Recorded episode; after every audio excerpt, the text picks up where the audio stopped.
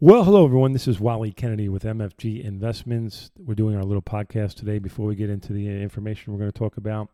And we're actually going to talk today a little bit about our philosophy and our strategies and our disciplines and how we come up with some of the different strategies based on risk, etc. But before we do that, we just need to go into the, the uh, disclosures. MFG Investments is a registered investment advisory firm offering advisory services. Our broker dealers is Securities America, where all of our securities are offered through. They're a member of the SIPC, Securities Investment Protection Corporation, as well as FINRA, the Financial Regulatory Authority. The opinions and forecasts expressed today are those of the author, and some of the things we talk about may or may not come to pass. Information is subject to change at any time based on market conditions, and the information provided may not be construed as a specific stock recommendation or a specific financial plan and past performance is not indicative of future results. Well, hello everyone. Again, today is August 11th. Um, we're seeing the Nasdaq down today. Um, we're seeing a little bit of a, uh, slow market on here on Friday. Dow's up uh, very very little, but really wanted to talk to everybody in reference to how we go about our um, managing of assets and, and, and, our strategy and our philosophy. And um, so let's just get right into it.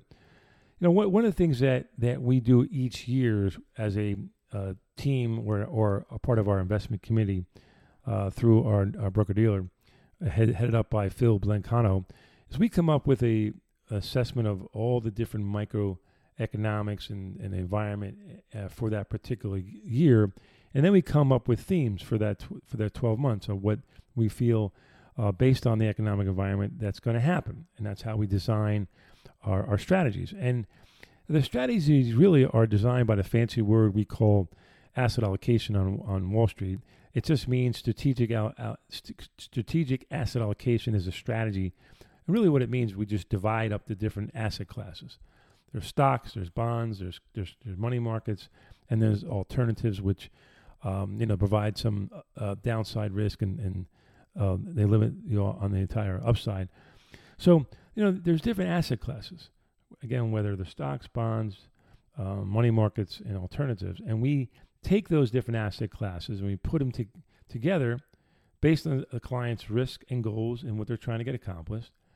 And we and those asset, the mixture of assets, will give a expected rate of return in, that, in those types of strategies. So that's really how we go about uh, putting a strategy together. We have many different strategies we manage, but what really, during the course of the year, what drives what we call a rebalance? Now, a rebalance is when we are making changes.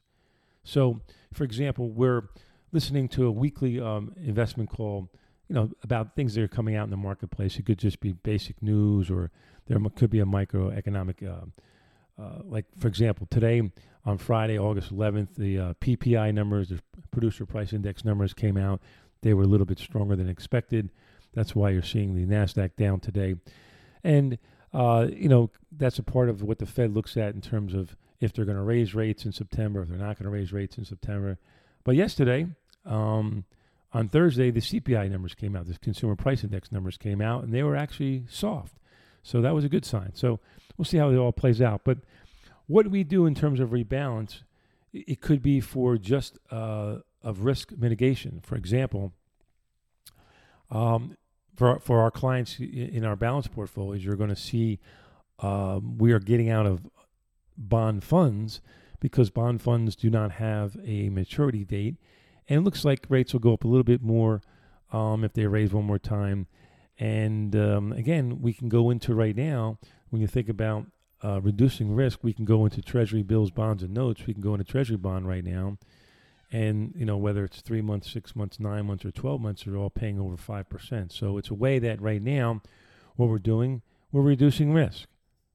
We're guaranteeing uh, part of our our por- our strategy in our portfolios by utilizing Treasury bills that are backed by the full faith of the United States government.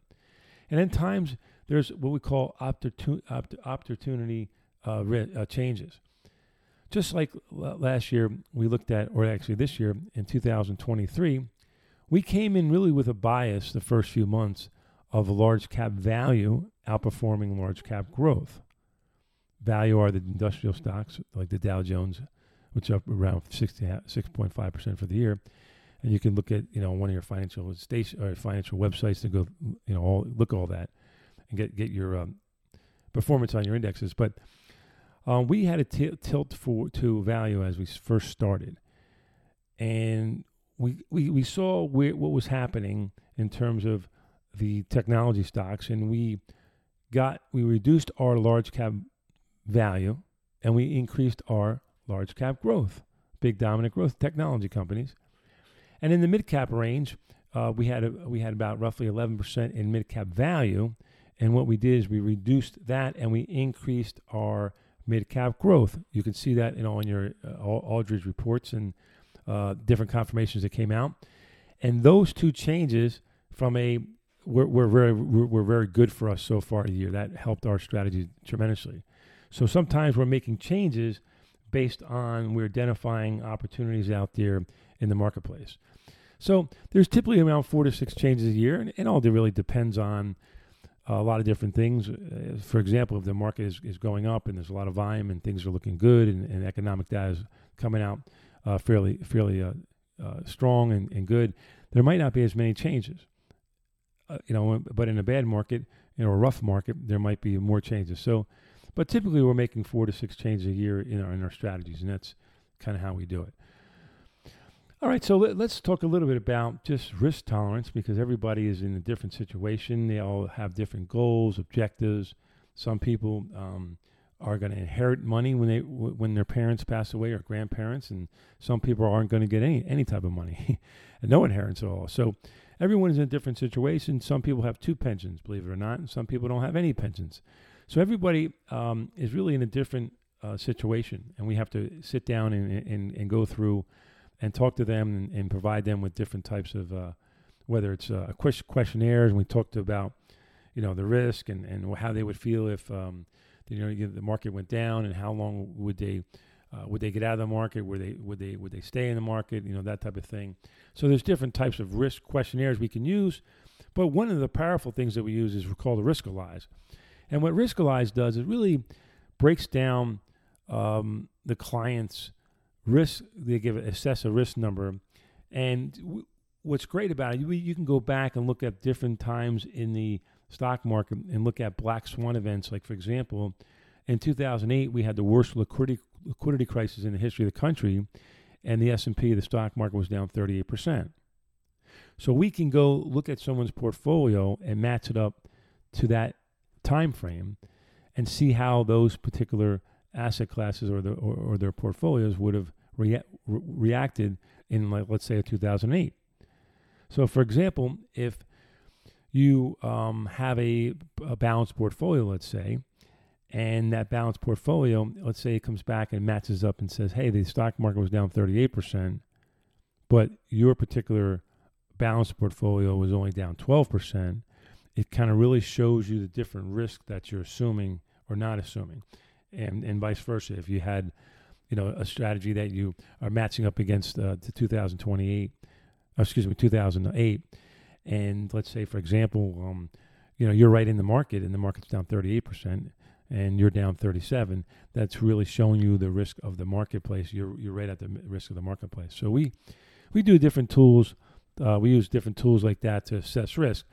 But mostly, um, it's really the experience because you can sit there and talk to someone and look at their situation, what they invested in the past, and look at their statements and ask them questions. Uh, my, my, favorite question is, what keeps you up at night when it comes to your investments, or what keeps or what keeps you up tonight uh, at night when it comes to your retirement?